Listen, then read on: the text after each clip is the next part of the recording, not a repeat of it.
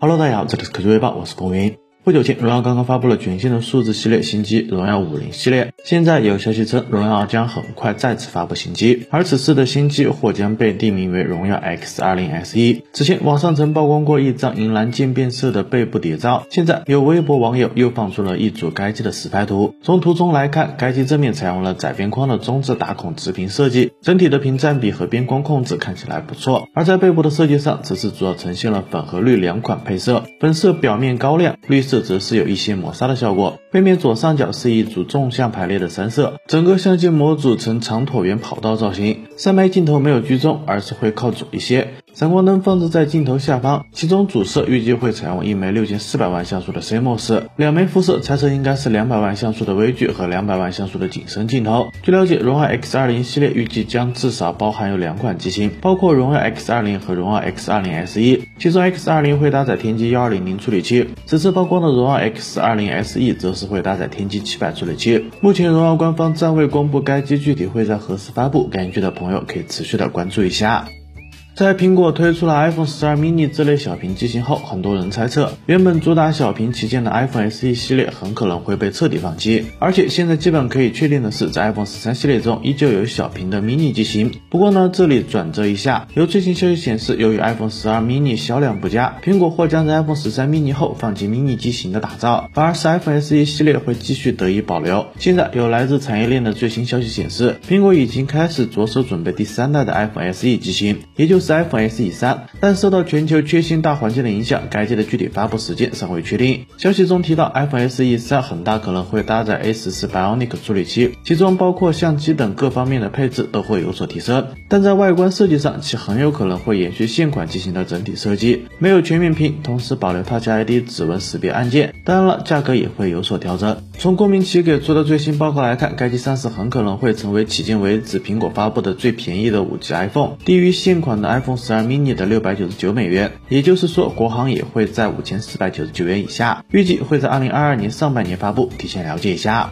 小米在上半年发布了顶级旗舰安卓之光小米十一 Ultra，随后又发布了品牌旗下的第一款折叠屏机型 Mix Fold。随后呢，一直有消息称，常规版的小米 Mix 四预计会在今年下半年正式亮相，而该机极有可能会用上小米此前已经展示过的屏下前摄技术。至于是第几代，那就不得而知了。那关于小米 Mix 四，有消息显示，除了屏下摄像头外，其还有望采用四边等宽的整体设计，拥有超高的屏占比。当然了，配置上肯定也会搭载高通最新一代的。旗舰处理器，内置四千五百毫安时的电池，同时还有望支持一百二十瓦的有线快充和首发全新的米 U I 十三。对了，在消息中还提到，小米下半年除了小米 Mix 四之外，小米可能还准备了一款同样采用屏下前摄技术的折叠屏新机。但目前关于这款新机可了解的信息还非常的少，具体是什么情况，稍安勿躁，咱们还是坐等小米官方的消息吧。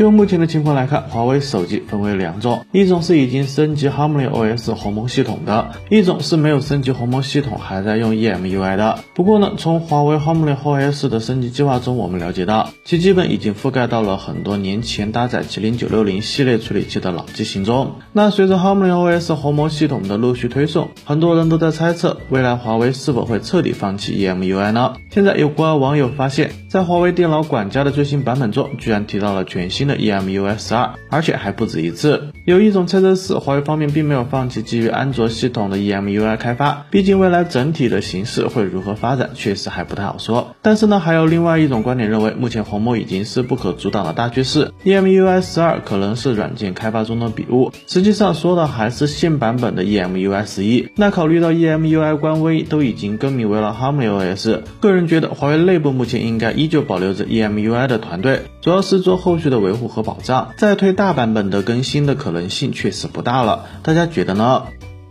在二零一九年的九月份，小米发布了旗下首款采用环绕屏设计的新机 Mix 阿尔法，定价一万九千九百九十九元，应该是小米历史上售价最高的手机，而且没有之一。不过呢，因为一些未知的原因，该机当时虽然说有计划小规模量产并推向市场，最终却没能如愿。现在呢，从一份最新专利内容来看，绿城 OPPO 似乎也在研究采用环绕屏设计的智能手机。根据外媒制作的渲染图来看，手机的正面、左侧以及背部的大面积的区域均覆盖有屏幕，右侧。侧保留中框，上面还设计有实体的音量键和电源键。背部的左侧保留有一个带状区域，用以放置相机模组、四枚镜头加闪光灯纵向排列。也正是因为这样的设计，该机不再需要额外设计前置摄像头，自拍时只需要将手机反转，使用后置镜头搭配背后的显示区域即可完成。据了解，该专利已于二零二一年的五月四日被世界知识产权局收录。此外，一项名为“组装和拆卸电子设备的方法”专利中，还详细的描描述了大型柔性屏幕 OPPO 手机的组装和拆解能力。目前尚不清楚 OPPO 方面是否会将这些设计投入到量产中，但看起来整体还是非常酷炫的，提前了解一下。